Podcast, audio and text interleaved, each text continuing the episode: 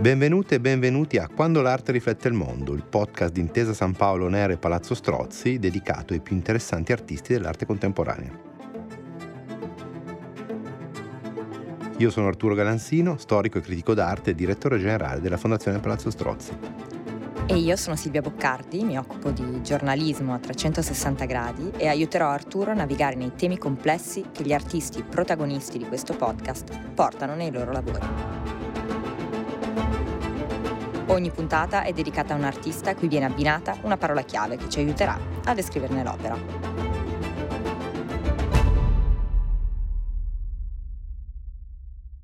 I'm interested in what does it mean to experience. Does an experience just happen to us? Or is it something we create? I would like to think it's something we create, and I would like to think that we have something to say also in how we think about that. In Italian, of course, nel tempo also means weather, See, now the question of do you have an impact or do you have something to say when you experience the world? The reason why I think it's an interesting topic and what this exhibition is about is because I think the more we understand that we have the freedom, you could call it, we, we have the responsibility to take ownership of our own experience, of our own consequences, we also are more likely to get engaged into the world in interesting ways that are to the greater benefit of our surroundings. The idea of movement, the idea of time, the idea of instability, if you want, is actually being addressed. Things actually change relatively to where you look at them from. There's no, there's no center axis. There's not really a set of Renaissance rules. There's no central perspective. I don't think that exists anymore, the central perspective as such.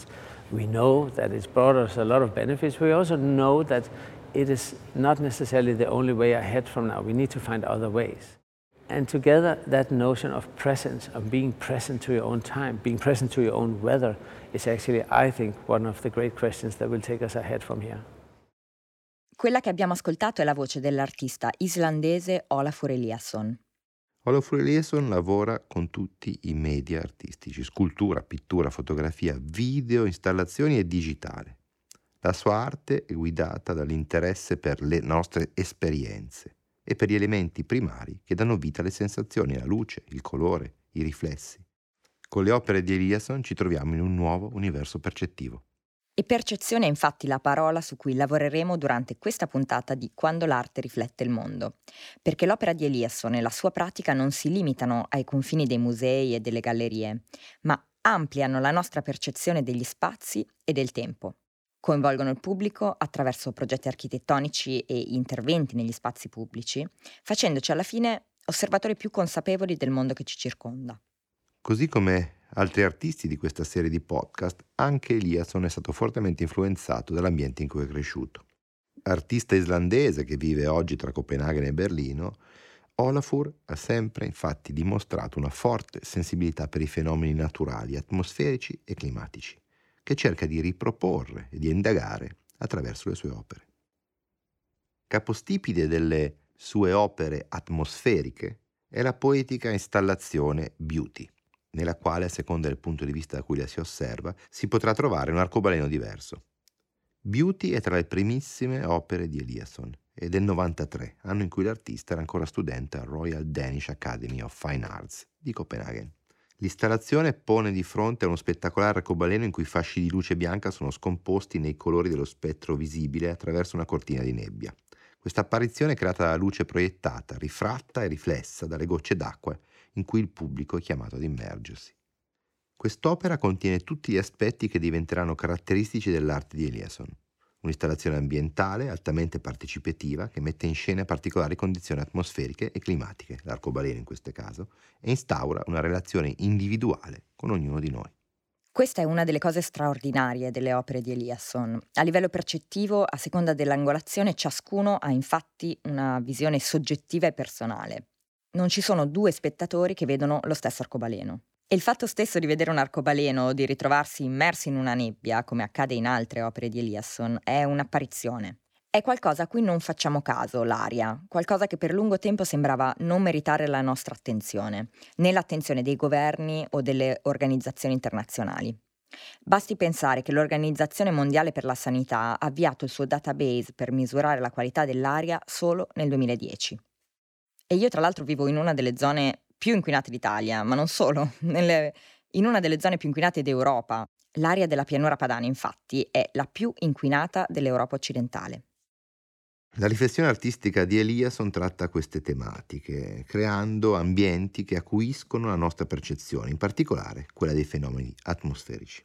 Pensiamo ad installazioni come Room for One Color del 1997, dove in uno spazio totalmente vuoto la percezione è alterata dall'immersione in una luce monofrequenza che trasforma tutti i colori in sfumature di grigio, giallo o nero, accentuando tuttavia la percezione dei dettagli. Oppure pensiamo al grande tramonto eh, di The Weather Project, presentato alla Tate Modern di Londra nel 2003.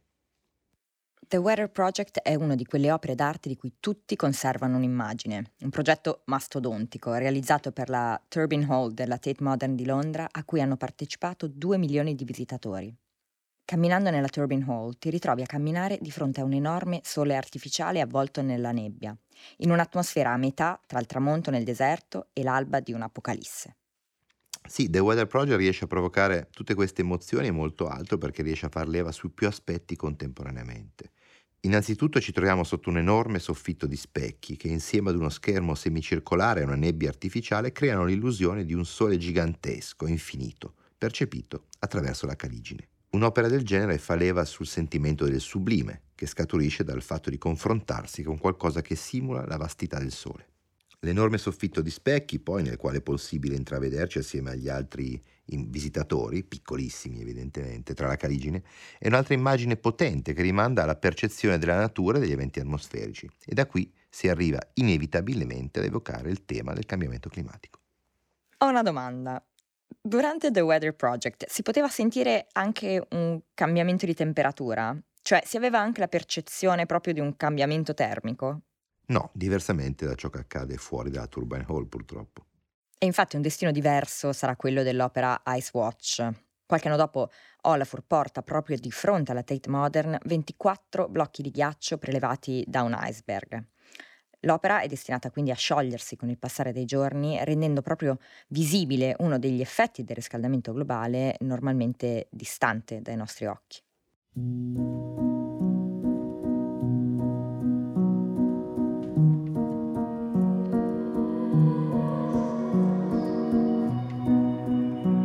Può pensare a grandi artisti come Olafur Eliasson come a grandi maghi o illusionisti che riescono a modificare la nostra percezione del mondo, di oggetti particolari ed eventi specifici. Eliasson, per creare le sue opere e portarci davanti a punti di vista inattesi, interferenze, pluralità e riflessioni, utilizza in modo ricorrente alcuni elementi, tre in particolare. Tra questi sicuramente gli specchi. Gli specchi di Eliasson rendono le sue opere immersive e disorientanti. Mhmm, qui lo specchio costituisce davvero un mezzo per ingannare l'occhio e portarlo verso spazi che non esistono. Assolutamente Silvia, mentre il secondo elemento è l'uso combinato della luce e del colore, come abbiamo visto nelle opere finora descritte.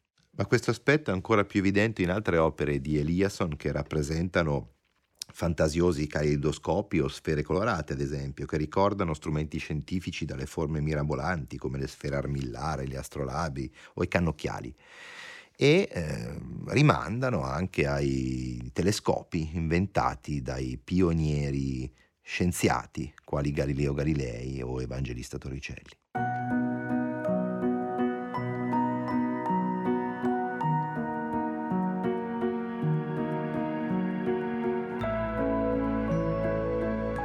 Ok, hai parlato di tre elementi per descrivere le opere di Eliasson, gli specchi, eh, l'uso di forma e luce e il terzo quale sarebbe? Beh, il terzo elemento sei tu Silvia, ovvero lo spettatore.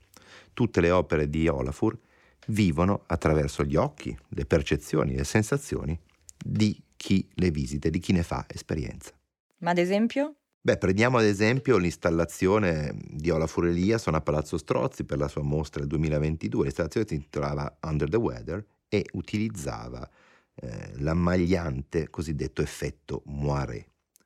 ovvero un particolare fenomeno ottico che si crea quando due o più griglie di motivi simili vengono sovrapposte, creando un effetto di sfarfallio o interferenza visiva. L'installazione, quindi che era una, costituita da una struttura ellittica sospesa a 8 metri di altezza, invitava i visitatori a muoversi, a interagire con lo spazio del cortile di Palazzo Strozzi, trasformandosi e interagendo con ciascuno individualmente. Da specifici punti di vista l'opera appare come un cerchio, mentre da altri diventava un'ellissi, la forma mutava, creando un'atmosfera ipnotica tipica di quell'ambiguità visiva che affascina l'artista da decenni. Quindi quello che fa quest'opera, trasformandosi davanti ai nostri occhi man mano che ci muoviamo e interagendo con ciascuno individualmente, è modificare la nostra percezione dello spazio, richiamando la nostra attenzione verso un altro tipo di tempo, oltre che il tempo atmosferico a cui allude il nome Under the Weather, ovvero il tempo interiore, la nostra percezione delle cose. The objects are not necessarily the most interesting part about art. It is what the object does to me when I look at it or engage in it that is actually interesting. Ciò che ci spiega Eliasson è proprio questo. Ogni volta che ci confrontiamo con l'arte siamo viaggiatori attivi che si muovono verso punti altrettanto dotati di vita. Molte opere dell'artista portano con sé proprio questa riflessione sui nostri rapporti con lo spazio, con ciò che vediamo, aprendoci ad una verità interiore legata al movimento che è tanto del visitatore quanto dell'opera. Immaginiamo che stiate andando ad una mostra o anche in palestra o alle poste. Ciò che c'era in strada e ciò che trovate quando arrivate a destinazione, così come l'opera stessa o la persona che incontrate, il pacco che portate alle poste, anche muta, si sgualcisce. Questi sono tutti elementi vivi che si incontrano in una temporalità. Eliasson pensa allo spazio nel quale inserisce le sue opere come a qualcosa di non neutro non si confronta con un pittore con una tela bianca, ma crea installazioni che si rapportano con spazi già carichi di significato e di storia, con cui l'artista interagisce e collabora. E questo è il caso delle grandi opere di land art come le cascate monumentali che cadevano sull'Est River di New York o nei giardini di Versailles. Oppure il caso di opere architettoniche come la sinuosa Endless Stair, la scala senza fine di Monaco, che si torce e si contorce su se stessa, oppure del Cirkebrunn di Copenaghen, un ponte pedonale circolare formato da cinque grandi cerchi che propone un'idea di svago, di riposo, ma anche di passaggio.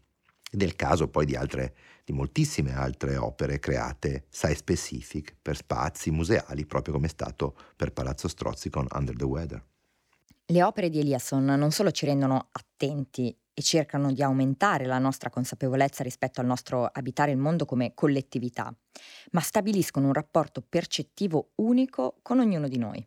E questo l'artista lo fa attraverso opere che prevedono l'interazione tra i nostri sensi ed elementi come il colore, la luce, l'acqua e tramite lavori che intervengono sugli ambienti introducendo più punti di vista inattesi, specchiamenti o interferenze. Essere consapevoli di questo incontro tra visitatori, opere e spazio rappresenta la percezione ampliata, ovvero la lezione di Eliasson.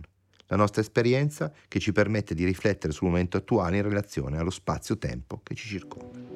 What we are interested in when making art is to examine the organization of the world. Art doesn't stop where the real world starts. I really think we need to find a way to create solutions, just like science has presented solutions to us art as a civic muscle actually has something to offer. E quindi Arturo dove ci vediamo la prossima volta? Beh, eh, riprendendo il titolo della fortunata mostra di Eliasson a Palazzo Strozzi, ti proporrei di rivederci nel tuo tempo. La mostra Olafur Eliasson nel tuo tempo, curata da Arturo Granzino, è stata organizzata dalla Fondazione Palazzo Strozzi dal 22 settembre 2022 al 22 gennaio 2023 ed è stata resa possibile anche grazie al sostegno di Intesa San Paolo. Quando l'arte riflette il mondo è un podcast di Intesa San Paolo Ner e Fondazione Palazzo Strozzi con Silvia Boccardi e Arturo Granzino. Testi Silvia Boccardi, Arturo Galanzino, Cecilia Parini, Francesca Sante. Presa audio e montaggio Emanuele Braca di GRS Studio. Produzione esecutiva Cecilia Parini.